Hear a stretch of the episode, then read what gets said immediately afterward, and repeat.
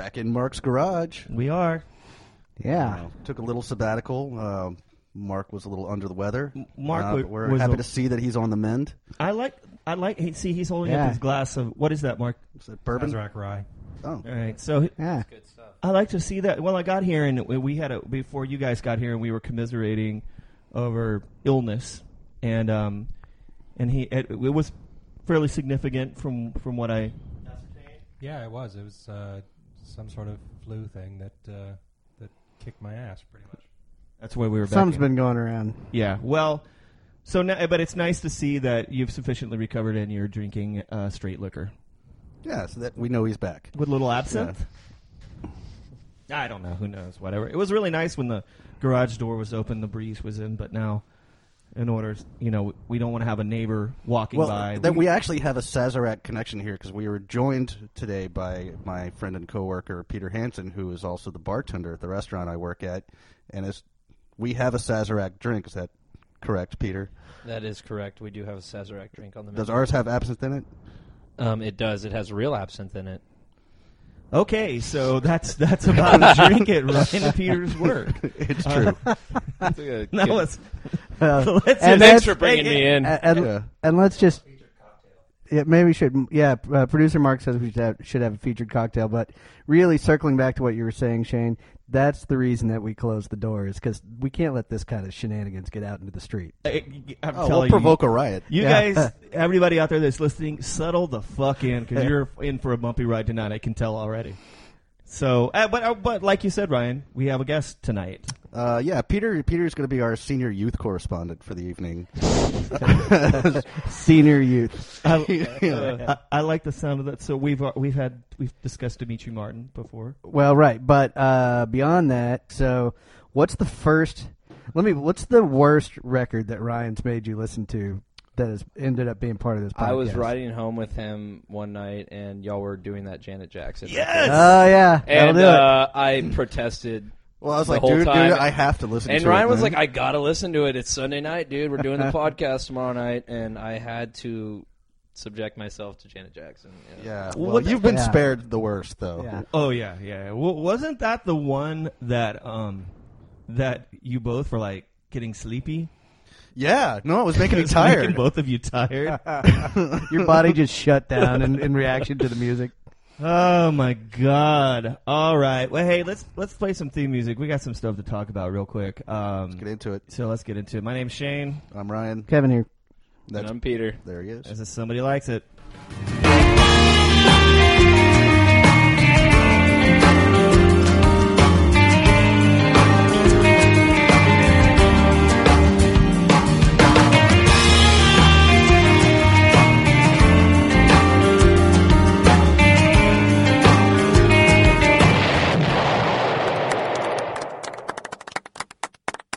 So, Peter, w- will you share with us uh, what you were singing as soon as you walked into my home right before we came over here uh, tonight? Yeah, I was doing a little research on the way.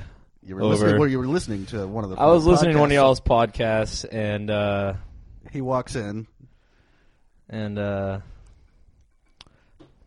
uh, I don't even, you don't have to sing it. I'll do it. I won't he sing. basically busts out with, "If your panties is missing." Shendosia. yeah. and if you're listening, and if you think you could fit, Fit 'em. it.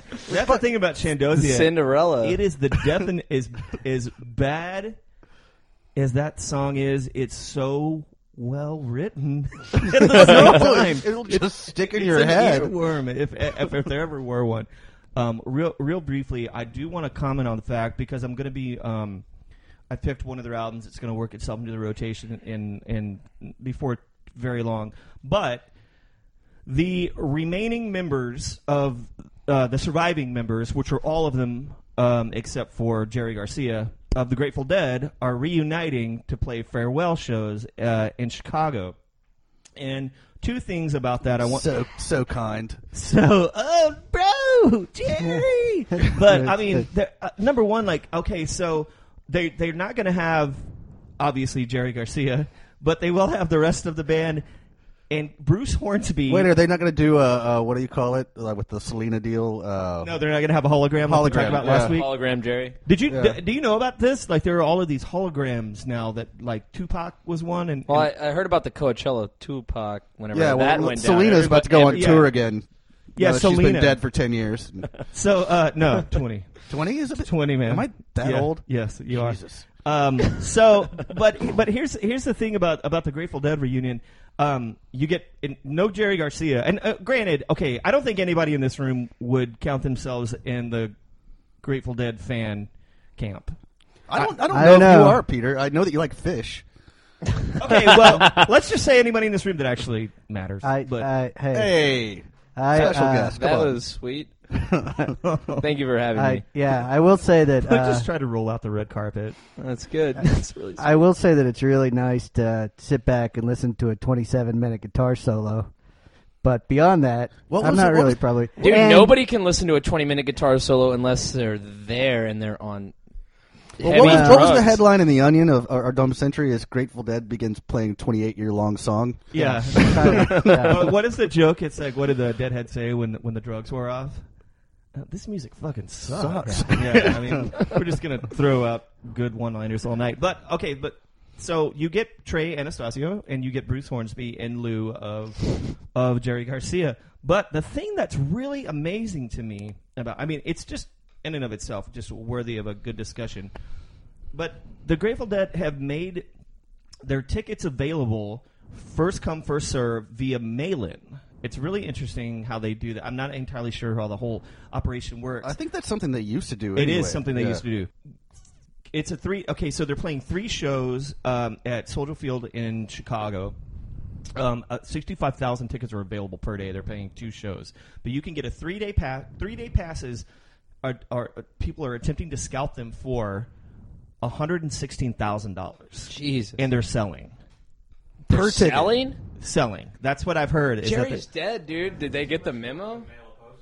Well, no, but here's the thing. Like, I mean, think about the people that the the older like, like it, it's the whole joke about like I mean Al Gore's favorite band is the Grateful Dead. Al Gore can certainly afford to pay one hundred sixteen thousand dollars. There's a lot of businessmen and hedge fund managers and fucking That had their little hippie moment in like the late 60s, Mm-hmm. early 70s, and then No, they're Trustafarians. I mean, how many of these people did you know in college? Like their their their their, their parents were wealthy. They had they had the tr- they were into world travel and soft drugs and the Grateful Dead, and now they're they fucking play the game and they have hedge funds. we're we're actually going very far away from the Grateful Dead. Very far. uh, Thank this God. week, and uh, there's a reason I brought on Peter because Peter knows this record backwards and forwards, and I'm talking, of course, of the Yeah Yeah Yeahs uh, initial LP, uh, Fever to Tell. Solid record. I don't love it, um, but I did find something interesting that that we almost never see is that I think it gets stronger in the second half. Yep. Shane is pointing. We at are me. on we're we're on the same page about that. It get, it doesn't just get strong in the second half; it gets strongest in the Yeah. last three songs on the record. Absolutely. That's very true.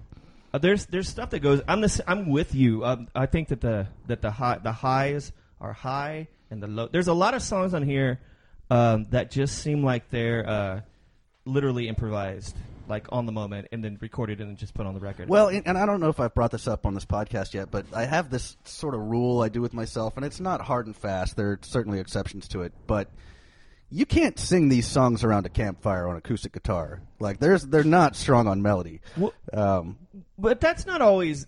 And it's- there is something to be said. I think that um, Andy Bell, who I read a quote from him a long, long time ago. is that from Big Star? no, from Ride. Oh, from Uh, Ride, no, no, no, okay. Andy. There was a. Bell no, that's in- Chris Bell. In, Chris in- Bell, yeah. no, Star. Andy Bell was in Ride, and, and, right. now- and then he was the guitar player for many years in Oasis later. But he said the way that when Ride started getting away from the shoegazer stuff, and they started getting into, they started understanding songwriting more and more. Their ultimate litmus test was to see they would break break out instead of like trying all the effects pedals and stuff f- at first and then mm. writing the song around the effects. They they'd say, Can, if we took this acoustic guitar to a to a campfire and played it, would the song be discernible? And I think that's mm. a really good Rule of thumb. test. Yeah. especially for shoe- we won't sidebar, but especially for shoegaze acts because there is they're so buried in the Yeah, know, this is not a of the track. shoegaze Yeah. act. Though, No, no, no, no, by no, any no. means. No, no, not at all. Um, I, I, but I think that. But it's more like like angular art indie rock. I don't understand the word art that keeps getting applied, but we'll we'll get to that in a minute. I, I want to say one thing, and I really, I'm, I'm really interested here what you what your take on this record is. And, and Ryan had, had mentioned that you really liked it.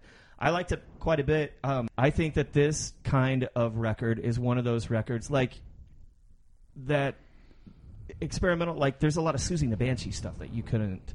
That it wouldn't work in the same way. So it doesn't necessarily mean it's good. It's just different. It's just a different. No, that's true. Uh, uh, but that tends to be my dominant taste. Is something Well- that has a, a melody that'll get stuck in your head. Kevin, what did you think of it? We haven't talked to you yet. So I didn't love it. Uh, yeah, I think ultimately, I feel like, I feel like bands it, they remind me a, a little bit of, and not necessarily note for note sonically by any stretch, but I feel like they get graded on a similar curve as Sonic Youth, like, and and it's like it's essentially what I would equate it to is like the way that that people look at dive bars as opposed to regular bars. It's like you expect a certain amount of shittiness, and it's like when it's not, when it's like when it's even re- remotely less shitty, people are fascinated. Like, and don't get me wrong, like I, I thought, you know, I found some nuggets here that I thought were pretty interesting, but, um, but by and large, one of the things that I kept finding in, in some of the, the reviews that I read were just really sort of indicative of the fact that like everybody finds it to be a, or most of the professional reviews find it to be a better than average record. But it's like, but there's so much pomp and circumstance that surrounds it. Like, it's sort of hard to take parts of it seriously. And don't get me wrong, I think, you know, I get Karen O is sexy, and I think that that's certainly true. But for me, like, it was a like, is a little bit more of a difficult listen. You know what? Why don't we listen to a song? All right, yeah, let's get it's into your, it. I What do you What do you want to do? Uh, I'm gonna let Peter pick. Pick something from the first part of the record. What's a song that you like in like the first three or I four think th- I think the opening track on the album is very good. Rich would be a good way to Yeah, that's uh, actually I do like that one Rich. quite a bit. So let's get into that, and uh, we'll come back out and talk about it.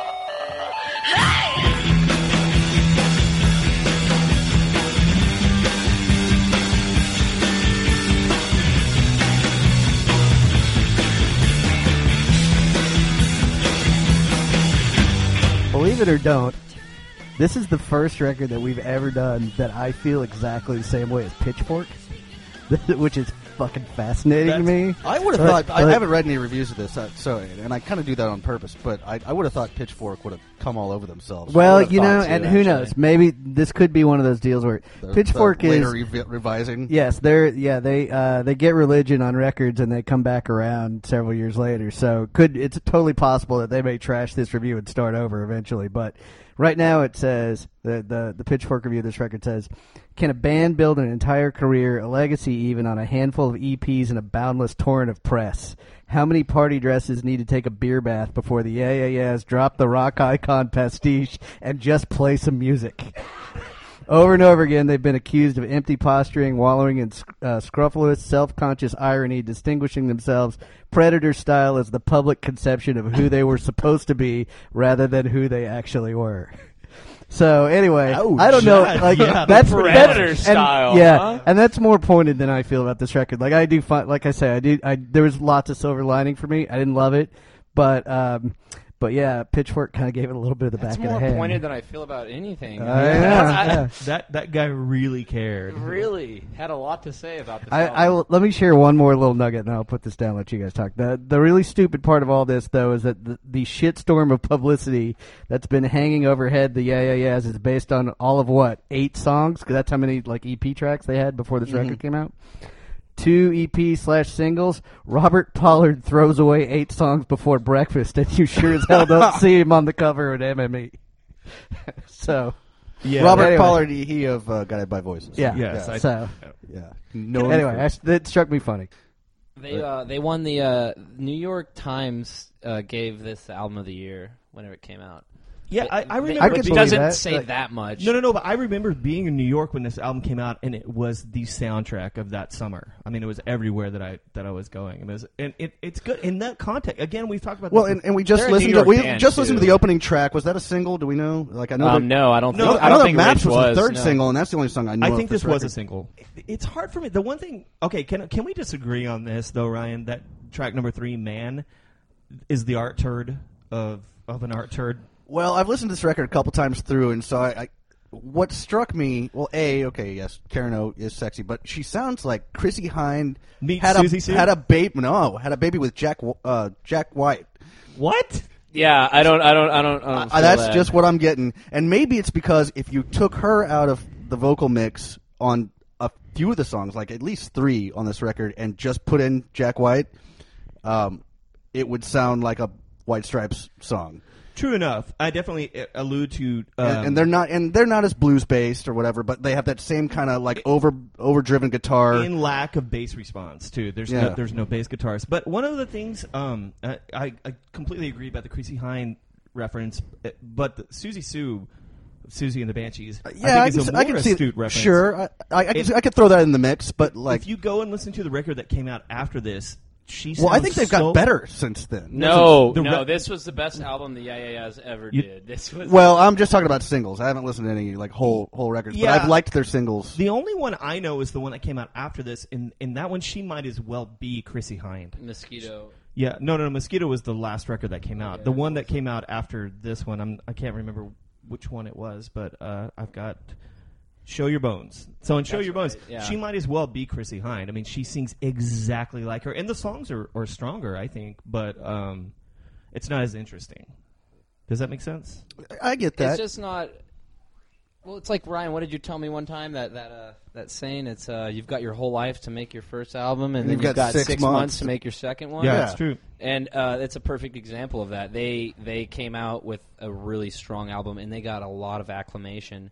And like I said, the New York Times uh, considered it the best album of the year, which doesn't really say shit, but especially since says they're a New it says York band, something. it says something. Um, I will say that I, uh, to Peter's point, like I do think that New York supports their own, and this is like this record sounds like a New York record. Like, it, I think I think one of the things that's particularly interesting about this record is um, is the fact that they kind of came out of this place where where they had had some well received singles and EPs.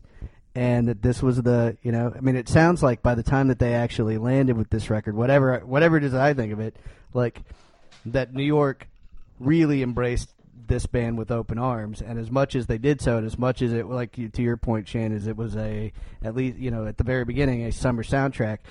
You know, I think probably, probably if I'm being hundred percent honest, there's probably a little bit of me that like is just a little bit off put by like how everywhere these guys were when they broke. Like it's just uh, Well, it it, had sounds to less to do with their sound at some point and some to do with the scene. it which does. I- no, you, you, well, you and make you get off put that way, and you were that way with the Strokes. I and, was. uh, and uh, interesting. That's true. Yeah, like when, when when a when a band is just everywhere all at once, Kevin just wants to run the other way. Well, and I understand it. one of the things about New York that's really interesting um, for The buildings. I'm sorry. Go ahead. Sure, the the the, the, the gumbo stew of the multi ethnicities. Yes, of course. Sorry, I'm being a Um, jackass. Is I feel like the the the clubs are small, very very small, and spectacle means a lot in these really small clubs. I mean, there's you're, you're fighting for for real estate. I mean, a club that's been around for a long time and a prime piece of real estate, Rockwood Music Hall, it, which is great because it fits fewer than 50 people. Uh, it's a fun place to go see a show. It's tiny, and um, spectacle goes a long way in that environment. I mean, in, in New York and LA, both of those media markets, it's hard to stand out. And and uh, LA has more expansive clubs. They have a different kind of spectacle, I think, in my in my experience. But I think. New York and San Francisco are pretty similar in that way. Like no, the no, no. size San of the Francisco has bigger, bigger. I mean, to some degree, but, w- but I guess what I'm saying is that it, it goes a long way. Um, it goes a, like a spectacle, like like the like these songs, like what we were just talking, what you were just uh, alluding to. Um, when you when I say spectacle, you know, um, like Karen O going up in these crazy outfits and and putting on a show. The show aspect of it goes further than it does in a lot of other cities. Do you feel like it's a? Do you feel like there is a uh, sort of? Do you feel like there is a? You know, is there? Do they owe anything to acts like the New York Dolls, for example? Sure, sure. Like, Well, I mean, they owe something to New York Dolls as much as they do the CBGB scene of the '70s and and Sure. everything that kind of. there's a New York Car- tradition of of pomp and circumstance, too. Right, and that's what I'm saying. I think that part of that comes about because the, these these things are occurring. Number one, I mean, eh, the, the, what's a lot of people, what's hard to comprehend. It's hard for me to comprehend is that in Brooklyn you have a city population wise that's larger than Los Angeles. Um, just Los Angeles without the suburbs in and of itself. I mean, I mean, I'm sorry, not lar- larger. If you eliminated Los Angeles, Brooklyn would be the second largest. If you made Brooklyn into a city, it would be the third largest city in the United States. There are millions and millions and millions, and it's part of one city. It's the, one of these boroughs. It's very interesting how that city is laid out. But in so you could have something in Long Island or something in, in Queens that would be completely different. Well, it would probably be like Southern Rock or Well, you, so you so you bring up Brooklyn, and to me, this is the sound, and I know you don't like this word, but it's the sound of hipsterville, Brooklyn, Williamsburg, in the mid two in in 2003 definitely williamsburg i mean it makes sense I, I don't like that word because i think it's it shits on Well, and you know, I love like Vampire Weekend, which probably would fall in that category, and the Strokes. And, No, it's a lazy word. thank you Well, and it's I'm, one I'm of these- enjoying giving high fives yeah, like way. Shane just high fived uh, producer Mark. Mark. which I'm not sure why, but all right. It's a- uh, it's- and is now high Because Mark Peter. rules, and Yeah. that's cool. to your All- both of those things Yeah. are true Yeah. All right. Uh, getting back to the point, I think that one of the things that's you know about like specific to the word hipster is like after after a certain period of time, all these words become co-opted and they don't mean anything. right So, or they mean everything, which means that they don't mean anything. Oh yeah, and it's and it, and they're also very cyclical. Last thing, I guess I just want to push my point home before before we move away from this. Um, when I was talking about spectacle or about the about the, the show aspect, Um, and, When- and Karen O puts on a hell of a show. She changes outfits in between songs. It's a whole um, Production. production. and, yeah. and that's and that's what I'm saying. That that stuff goes a long way in these tiny little clubs underground in Manhattan. Like, and that's I think a lot of why. I mean, I think this is a much better record than you do, but there's definitely shit that makes me roll my eye. It's a half baked, for sure, but the highs are very high. I don't think I'm not saying that it's not interesting. I think it's terribly interesting. I just it's just not my cup of Java the way that it is some other people's, and that's cool too. Like Sure. Well, why don't we hear another song and and uh, let's do uh, let's get into the intermission in a few minutes with Kevin. You have it this week, right? I do. All right. Well, hold on to it. Well, Maps is kind of what, no pun intended, put them on the map uh, with the larger, the public at large. I, I want to know if But that yeah. if that what do you know this album sold over a million copies? By the way, like w- it just seems kind of weird to me. Like you don't see albums sell that much anymore. Well, not a lot of people know this. Well- this It's was 2003. Yeah, this too. is pre Pandora slash Yeah. Spotify. Um, true. so- it was. It was right before it. Like Yeah. literally right before it. All right. Well, we'll listen to Maps. Pack up, I'm straight. Not. Oh, say, say, say. Oh, say, say, say. Oh, say, say, say. Oh, say, say, say.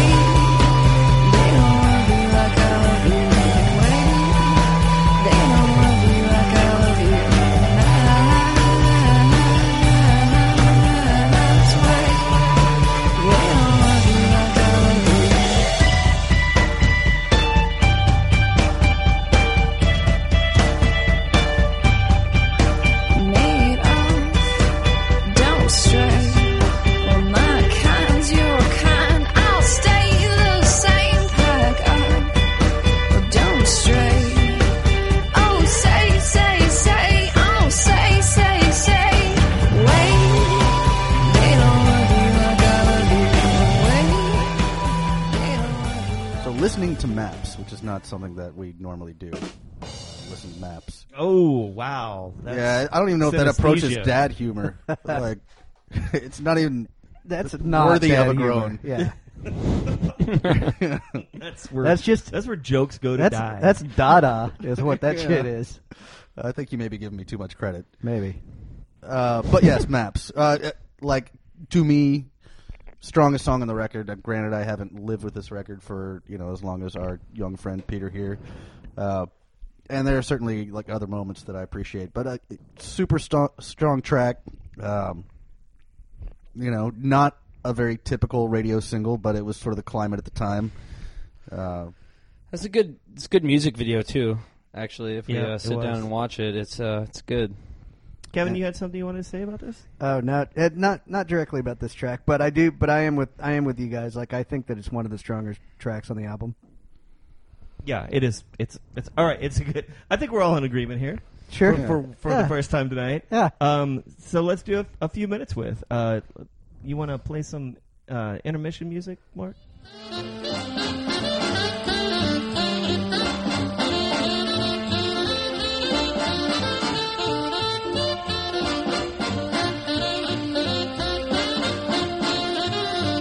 So uh, one of the things that we've talked about a couple of times on this podcast that we haven't covered recently is Ryan's concept of uh, of what when we were younger he used to call the band in the closet, which would was essentially that for me, it was the Bangles.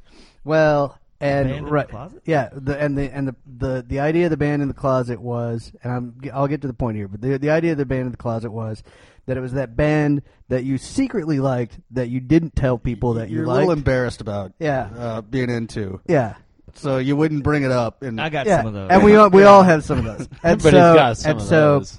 My the my wife's band in the closet is fucking Blink One Eighty Two. How? And I ex- exactly right. She's got great taste. And anyway, this uh, and other than that, like, uh, yeah. So so I chose a uh, a Blink One Eighty Two song uh, to share this week as a with a with. eh, Which is, and frankly, the best part is that it's got a totally fucking preposterous video that goes with it. So, and two chicks making out. well, yeah, oh yeah, and hairless cat. redemption right there. And and but in this It's true. We have uh, homoerotic sex with uh, the female parts, and uh, that's all good. with the female Yeah. parts. That's the only way I'm ever going to watch. Am I- Am I right, guys? We're all into that homoerotic sex. I was right? actually oddly turned on by the hairless cat, uh, but we, Well, so yeah, there's this. Well, weird, Ryan's like- got his own thing. Well, and I thought the one thing that was really interesting about watching this video was that like we're we're all standing around watching it together, and Mark points out he's like, "Well, they only came up with the first part of the song. Where's the rest of the song?" so like No, they just kept repeating the They had chorus. one verse, and then they went to a chorus, and they just kept going. Yeah, it's like Well, you but- see somebody's eyes dart around and then they just go back into the chorus. like, It's a decent. Uh, I'm I'm going to lay it on on the line here and say it's a decent chorus. Yeah. Uh, however, sure is, Two- It's- and two- it's catchy as shit. Two things about the. Okay, l- let me just go on the record and state for the record, I cannot. I wouldn't rather be hit in the head with a brick than listen to Blink 182. That's some high praise right there. Yeah, but um, Tom DeLonge sounds like like when people to me, and it, it, it's not that he has a high voice, but no, when- he does. he Okay. has a high voice.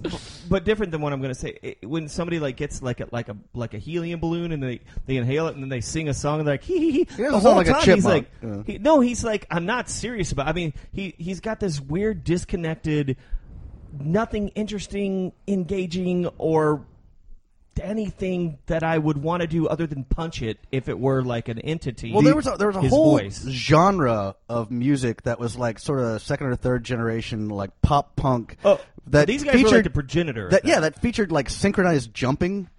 You know, and you'd have like your good Charlottes and uh, yeah, wearing shorts and, And they shit. paved the way for those motherfuckers. Well, They and, and and now this is where your youth comes in because like when Peter was a All right, child, Blink One Eighty Two pave the way for Good Charlotte. You mentioned That's Good. true. You mentioned Good Charlotte. Blink One Eighty Two. but but all of them got kind of distilled. pioneers compared Yeah. to Good Charlotte. Yeah, well, they, you know, they all kind of got distilled, you know, and and so really it's like you know first wave punk, and then later on you've got you know like uh, Green Day, and then it gets further distilled with Blink One Eighty Two, and then as you go on further, But like, by the time you by the time you be- had Good Charlotte, I mean we're we're at five or six years into Blink One Eighty. Like Blink One Eighty Two had graduated from backwards baseball caps. Oh no no no not backwards baseball caps. I'm sorry, sideways baseball caps, uh, which is even douchier. Um, and jumping up and down. To by the time that this came out, that's who this is. A, this is you know Good Charlotte's below had or the had been painted that they that they were a no, part this of. is them like There- making art. Now, what Lots year? of What them. year did this come out? This 2002, I believe. two Something like thousand that. two. Um, yeah, um, it, there were lots of black eyeliner, like over Yeah. Lots of that. That was And- part of the montage. and like black the painted look. fingernails. There was a lot. Yeah, of I this. think they felt like they were going goth. Um, Hey, let me. Hey, Shane, I do have one question for you. Do you feel like his voice is in your yed? That's the other thing I wanted to say. The say. guy can't say the letter H. No, no, I don't no, know so, why so, that is. So, so no, no. So that was the other thing that I wanted to say about his, his, his vocal performance in this song. All of a sudden, halfway through, like three quarters of the way through, he just shifts into Eliza Doolittle's voice for a second. Yeah. Ma Yade, No way. More, yeah. What's Hi, inside me, Yade? I Where mean, are Where you? did that come from? Yeah. The Rhine and Spine. Most mainly in the playing governor. I mean, where the fuck? I mean, it makes kind of sense if you're looking at this. If you're looking at this Victorian, bizarre Dracula castle with two chicks making out, and then all the also, did you guys notice that the bass player is like playing on a um like on a stand-up bass and he's twirling it around a lot because he sure shit doesn't know how to play it. I I enjoyed the fact that it, well, I thought it was interesting that at one point I was like, "Oh, there's the female lead in the in the video. Oh, apparently she's drowned. Oh, wait, now there's two of them and they're making out with each other. And there were now close-ups there's of their tongues. yeah, You it was know, very and, and like- that's this. This like- video is on both of like their that? resumes. oh you know, sure, yeah. Hey- This is the this is their Billy Squier moment. Hey, Mike, why don't, why don't we hear some of this in Voice Inside My Head song, and uh, we'll, we'll come back out and talk. What about is it for- actually called? Who? Uh, it's is it called "I Miss You," I think. Yeah. Oh, okay, It that's is a- obvious. Not not I think it's their more. I think you're right. Specific It's, than I that. I miss miss you. you. I think is a better song title. It I is. miss you. uh, in parentheses, I think. Sure. Hello there, the angel from my nightmare, the shadow in the background of the moor, the unsuspecting victim of darkness in the valley. We can live like Jack and Sally if we want, where you can always find me. And we'll have Halloween on Christmas, and in the night we'll wish this never ends. We'll wish this never ends.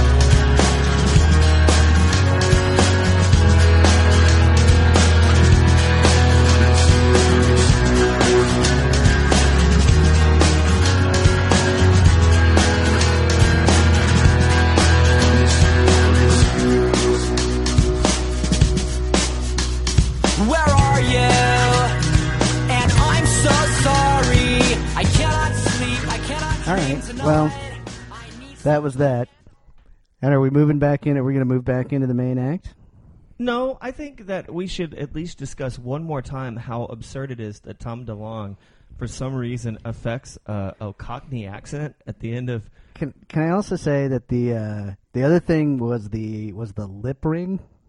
Like I, you can't like it's like if he'd have put that in his eyelid, it's like you can't not look at it. I was just like, that's gotta that can't be good. Well, there's the lip That's ring, and then there's they've got their promise moment. Uh, what- Oh, we didn't talk yeah. about we didn't talk Holy about. So, so what's so Peter? What's the name of the bass player? Mark Hoppus. Mark is- Hoppus. And also, guys, we got to recognize it was the early 2000s. It was acceptable to have lip and eyebrow piercings. That was a cool thing. I mean, don't get me wrong. Like, I- but it does like it does sort of uh, make them feel of their era and of that genre. Like, Well, I think like it- a little it- bit of that movement. To Like, me, that doesn't bother me. Or, or, What was the What was the the thing they kept repeating that brought up the promise? Though was it like need you tonight? Was, was it? I, I can't remember now. Miss was you. it miss you? Miss you. Miss you. And so and so, Yeah. but the, but it's one of those things that where the, the bass player guy that uh, will just poke his head in and go miss you. But anyway, I thought that, that I I thought that it would be a, a fun few minutes with to take a little detour and uh, uh, the whatever world that was. And Well, I appreciate that, and You're I remember welcome. listening to Maps at the same time as whatever the voice inside my head song. Whatever I can't remember. the name of it. Yed, That eh, my me head. yes, the voice inside I'll my never head. be able to remember that. Yeah, we're all chimney sweeps today, people.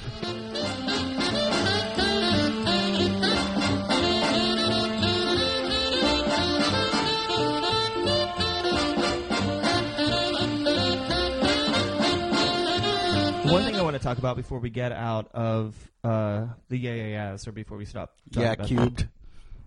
Thank you. Yeah, did I? I think I sent yeah times three to you today, or You, yeah. you may have. Yeah. So yeah, yeah, yes. Um, my favorite, and we t- and you alluded to this in the beginning of the show, um, that the last we've talked about this before. It very rarely happens, but occasionally. Um, a an album will pick up steam. Normally, what we what we see is an album Front loaded.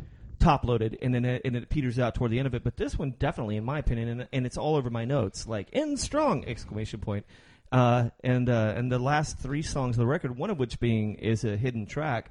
I think starting with Maps um, are, are the three uh, strongest songs on the album. But I think that and Maps is one of my favorite songs easily. I love of the last 15 years. I think it's an amazing song. But I think my favorite song on this record is Modern Romance at least the first. I guess it's like seven and a half minutes long.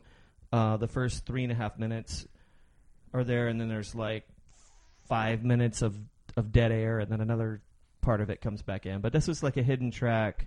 Well, I think it's really, I think it's really interesting. and I think it's well thought through, and I think it's kind of telling in a way that that that that that song's hidden away, and it says to me that maybe they wanted this album to be a little more of a spectacle, a little rougher than the stuff that, like, I mean, you got to consider where you, like, sometimes when when you're in a position, I think people uh, of uh, of an artist and whatever genre they participate in, they want to make a splash or want to do something that's different or aggressive to catch people's attention.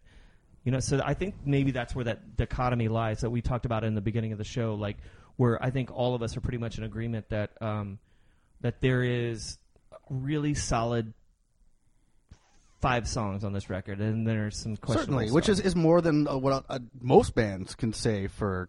Oh, absolutely. Most of their records. So, like you know, on balance, still a good record, but there's some fat that could be trimmed.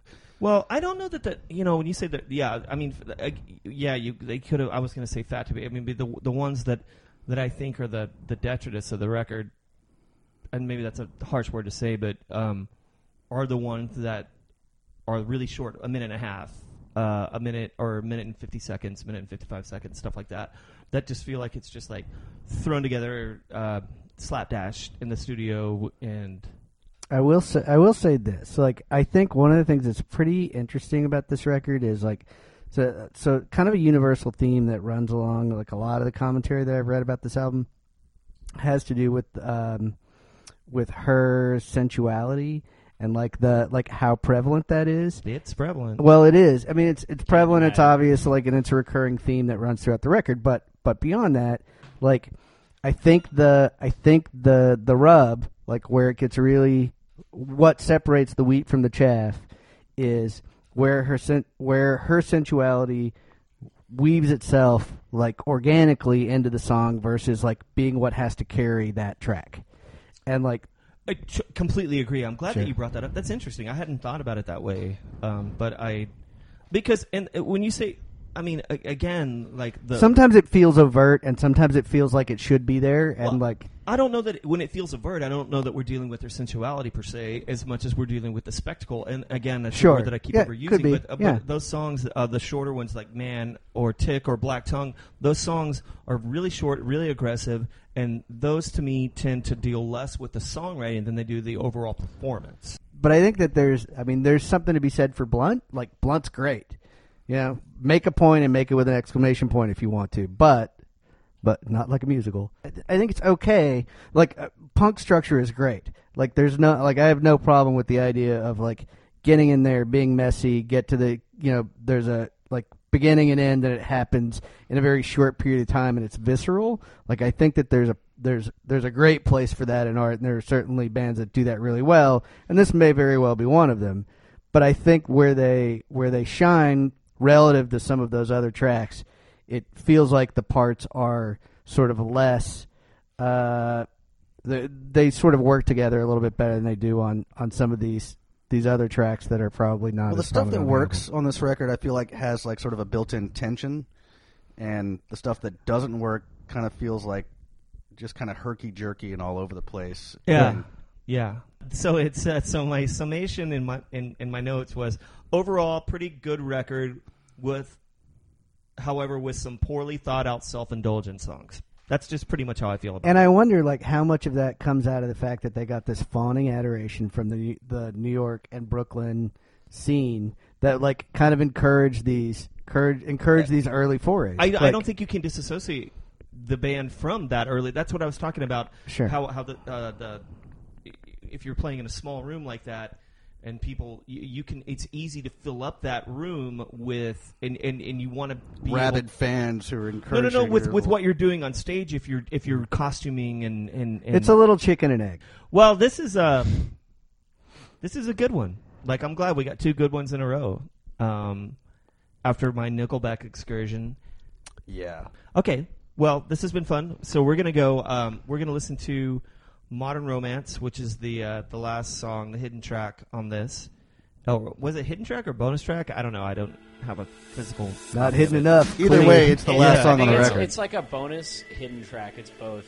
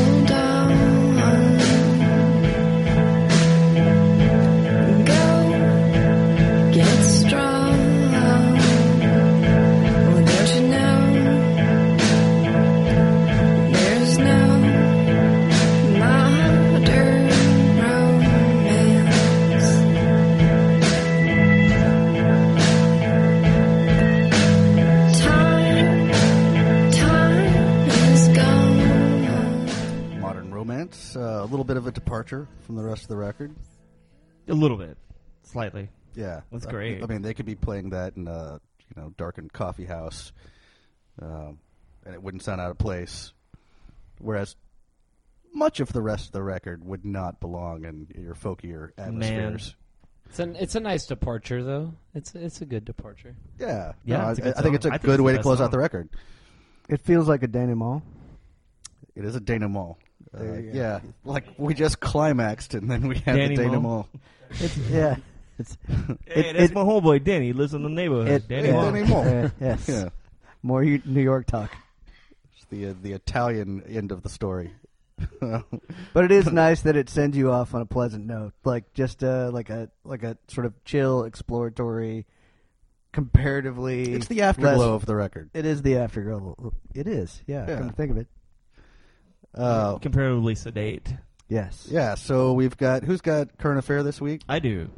Uh, But before we get into that, can we just thank our guest tonight, yes, Peter? Peter. Thank Peter, you for thanks coming for out. coming. And, I've been Thanks, looking guys. forward I to really it. appreciate it, and I had fun, and uh, I hope I didn't piss any of y'all off, and uh, it was good. I think we're all pretty happy. All right, that was the yeah, yeah, yeah. So we're gonna move on to a current affair. All right. That's my pick tonight. Um, Do and it. Pick it. Pick, pick the shit out of that song. pick that motherfucker. That's right. Uh, Da- hey, Danny. Um, so we're gonna It's our official mascot, Produ- Danny Mall. Producer Mark with some off the mic Danny singers. Denouement. He should change his last name to Denouement. By the way, you know that, right? Danny Denouement. What you doing back in the neighborhood? I don't even know why. Why I'm are saying you that. coming around? Yeah, what is that accent? because we're, because we're just affecting accents now because of Tom DeLonge. So I picked, uh, and there is not a video for this, so you guys don't get to watch like a fun. vi- Ryan brings in fun videos, but this is this is um, "Defense" by Sarah Jaffe. Here's another one. A little different. In fact, very weird.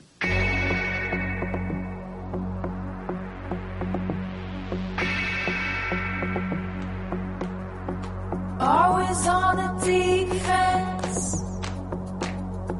Think it's just my reflex. I don't want a physical fight. It's not my style. But I'm always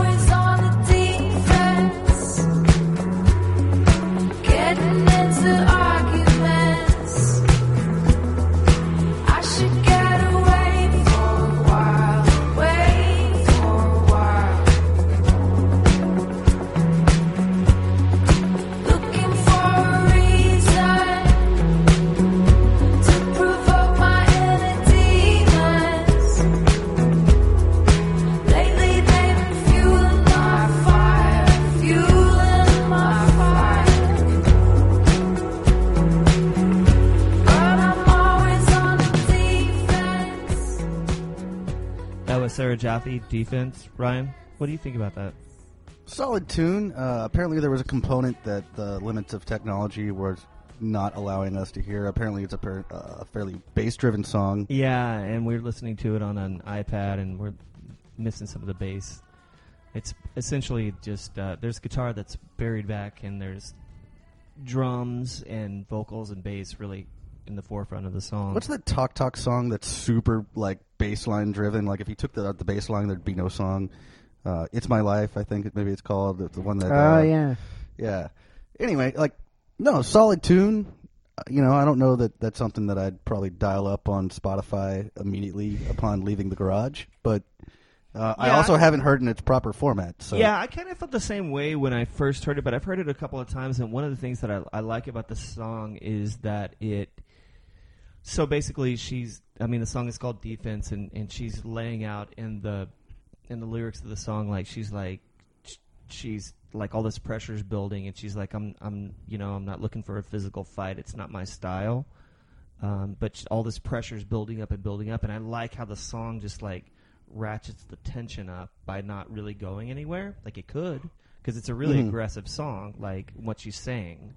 You know, maybe maybe I should get away, get away for a while. You know, like I mean, that's what she's talking about the whole time, and it just it never really, it never, it So could. it, it's like that boiling point in a relationship where you, you feel like things are going to come to a head. Right, but the song could come to a head, and that's one of the things that I thought was really interesting. I've heard it a few times now before I played it for you guys, and that it never does, and it could, So but it's it kind of a doesn't. slow burn. So it's basically just a metaphor for a shitty relationship, musically as well as lyrically. Oh, I don't understand. Yeah, I mean, sure. Well, no, because I think in a shitty relationship, you're you're you're fucking ye- oftentimes yelling and yelling at each other and throwing things. That is actually my, my shitty relationships, of which there have been more than one. Uh, I think everybody. we in this mostly, room, we- or well, in- yeah, well, every relationship's a shitty relationship until you have the one that you just stick with for the rest of your life. But and that becomes um, shitty too, right? I mean, am I right, guys? No comment. Hi, Skylar. Uh, no, uh, but in my and maybe that's just because I'm non-confrontational generally, uh, except for when I'm Generally, have a mic in front unless of me. Ryan's got Yeah. a few drinks in him and there's a mic in front of him. yeah, him. exactly. In which Uh, case, but watch but out. no, my shitty relationship have mostly been like wanting to avoid talking to each, each other about the obvious problems in the relationship. Uh, Are we still talking about Sarah? Jaffe? Yeah. Talking about Sarah Jaffe, by the way. we might, Yeah. we Yeah, might we're- be actually it's- talking about a Sarah, a different Sarah that was from my past. But Right, we'll- Yeah, we'll- go- it's uh, da, da, da. we need Anyway, to have what- like new theme music for the Ryan part of the show. one, one, of, one of the things that I thought was was uh, like we've been we've been talking about this artist for a while. Like she'll come up from time to time throughout the not you know it doesn't happen every week, but every now and again she pops up. And so Shane, I'm glad that you finally trotted this out because you know it's she's been a rising star.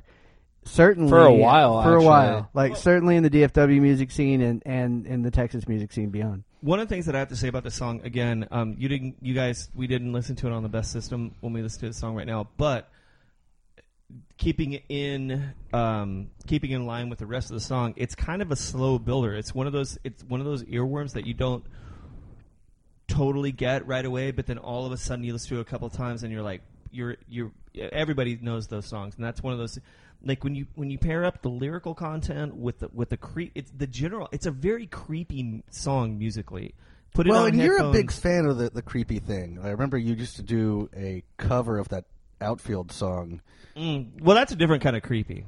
Yeah, well, uh, Oh, Shane embraces the creepy. Your Sometimes. your love. Yeah. There's Yeah, a lot of different kinds of creepy, song. dude. Oh, there you go. Well, well, this song is just like creepy crawly, not and not creepy like like, like the dude like from you the might outfield get busted. yeah, Um, having sex with an with a Not minor. Sarah 15-year-old Jaffe yeah. creepy. Um, it's Yeah. its own thing.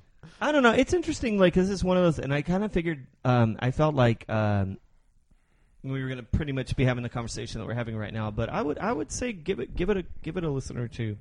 Okay. Well, this was a fun show, and um, Mark, uh, do you have anything you want to say before we get out of here? Absolutely not. Excellent work, Mark. Thank you. Peter, again, thank you for coming out. Uh, Thanks for coming been out, Peter. Fun This having you fun. around. Hey, thanks for uh, having me in, guys. we were talking about doing a. Uh, uh, I think it's. I think it's worth teasing if we have an idea as to when it might happen. The next mixtape show. Oh yeah, so we have talked um, about that. Yeah, so what we're gonna do, or what I'm, what and I'm recap what the mixtape show is for anybody maybe you hadn't heard the first one. So last Labor Day, we did a Labor Day mixtape show, which was highly amusing for many reasons, not the least of which Ryan had been drinking all day before I he showed was up to the show. not sober. And when I so showed it, up. it was on Labor Day, and um, Recorded in my living room in your living room after where we we had had air been conditioning. under like an ant under a microphone, like an ant under a microphone, which would be a different thing. and under microphone. yeah, God an damn ant it. under a magnifying glass for like three or four weeks in a row. It was like a thousand degrees in my garage. It- and then all my family was out of the house, so we moved all the shit inside, and it was like we all just we were all so happy We to wanted not to just keep suffer. going. Yeah, yeah. So what the mixtape was, and we're gonna do, we're gonna do this again on Memorial Day, um, which is uh, the end of May, and um, each Kevin, uh, Ryan, and myself, and maybe we'll do, we'll have a little bit longer, and we'll have some, Sure, we'll figure it out. but so we'll each pick two songs, two videos. Didn't If we, do three last time? Was No, it, it was two. Was it two? It was two Okay. Yeah, and then we'll we'll put a mixtape together. So basically, what we'll do is sort of like how now what we do with um with a few minutes with we'll do ten minutes on each song, and then create the or eight minutes something like that, and create the whole show. There are these little mini vignettes, and it's and it's and it breaks the format of what we usually do in the show, but it's usually pretty silly. and I want to do it. yeah. I still want to do this, and I'm just going to throw it out there. And uh, um, I want to do a another mixed tape or mixed show, whatever, however have you. Uh, and The do holiday thing? Christmas in July. Yeah. Okay. Because we, we wanted to do a Christmas mixtape show. Yeah, we just didn't get our shit together though. Uh, Right. It was all sort of up in the air. Kevin was coming back. We had the and- presents; they were s- unwrapped, and you can't do that. yeah. There was like a small baby involved. Not Jesus. He's a man now. Okay, so So confused. I think it's time for us. Somebody to go. had babies. And please let us know. None go. of them were Jesus. Somebody Let- spawned. let it was my not people the go. Messiah. None of them were the Messiah. relinquish All your right. control. Good over me, kid. sir. Big I- Astros fan, by the way. Big, big old Astros fan. Who, Excellent. Jesus? Or well, Kevin's he little would have baby? been, if, you know, if he'd been around. I, I, I, I Jesus fully was a believe Cowboys that. fan, right? Just for oh, the man, suffering. we definitely have to go now. okay. All right, Uh, all right, all right. So listen, we'll see you guys in seven days. For now, I'm Shane. I'm Ryan. I'm Kevin. Thanks for having me, guys. I appreciate it. I'm Peter. Thank cheers. you, Peter. For So producer somebody Mark, it's somebody likes it.